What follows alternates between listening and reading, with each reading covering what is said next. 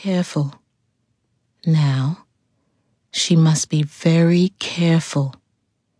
Just one drop of the captured sunlight on the rock salt would set off quite the explosion.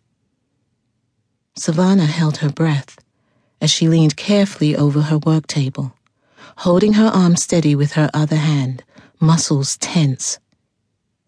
Just a few more inches, and she'd be able to insert the captured sunlight liquid into the mixture. Just a drop. Just one. The sudden noise and the absolute stillness of her workroom sounded like a war drum going off. She started, the vial in her hand twitching at just the wrong moment, and a drop landed, exactly where it should not have. Sevana had just enough time to dive for the floor before the liquid dissolved into the salt and set off a spectacular explosion that set fire to everything within reach. I can't lay on the floor, she realized in panic and rolled back to her feet. If that fire reached certain areas of the room, areas that held volatile and flammable things, then the whole room would go up like a volcanic eruption. Sevana scrambled towards the first tool that she could reach. It wasn't a water or fire reducing wonder she wanted, but a stasis crystal. Close enough to do the job. She snatched it off the table and quickly commanded, Zold Nefole! Everything in the room, including the flames that had been licking their way across her work table, froze. Breathing hard, she looked around to see what damage had been done. The bookshelves lining either end of the room hadn't been touched, so her reference books were safe. This was a fortunate thing for whoever it was knocking on her door. It meant they could live to see tomorrow. But the rest of the room? Ash. Her long wooden work table was scorched all along one end. She'd likely have to replace the whole thing.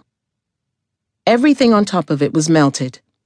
Not one flask, wand, or ingredient was still usable. The stone grinders were questionable, covered in soot as they were. Even the workbench along the back wall was a little scorched along the edges. She couldn't claim to be in better shape either. Despite having dove to the floor, some of the flames had still reached her. She could taste soot in her mouth, so her face likely had smears of it. The back of her hand certainly did. When she looked down at herself, she noted in disapproval that her white shirt looked gray, and the buckskin pants she wore were streaked with black. For that matter, she sniffed the air around her. Could that be? Yes, it was. The smell of melted hair.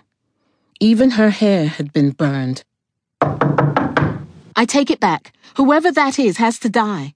Sevana released the crystal, letting it hover in midair, and spun for the door. Big must have sensed her mood as he rearranged the tunnels for her with a low, grating noise so that she had direct access to the main door. Whoever had come knocking, aside from having a short life expectancy, must have been a friend to get this far without Big stopping them. Friend or foe, it didn't matter. They still needed to be killed.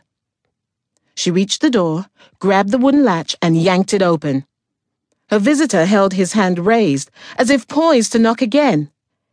At the murderous look on her face, he cautiously backed up a pace, eyes taking her in from head to toe. Uh, did I catch you at a bad time, Sev?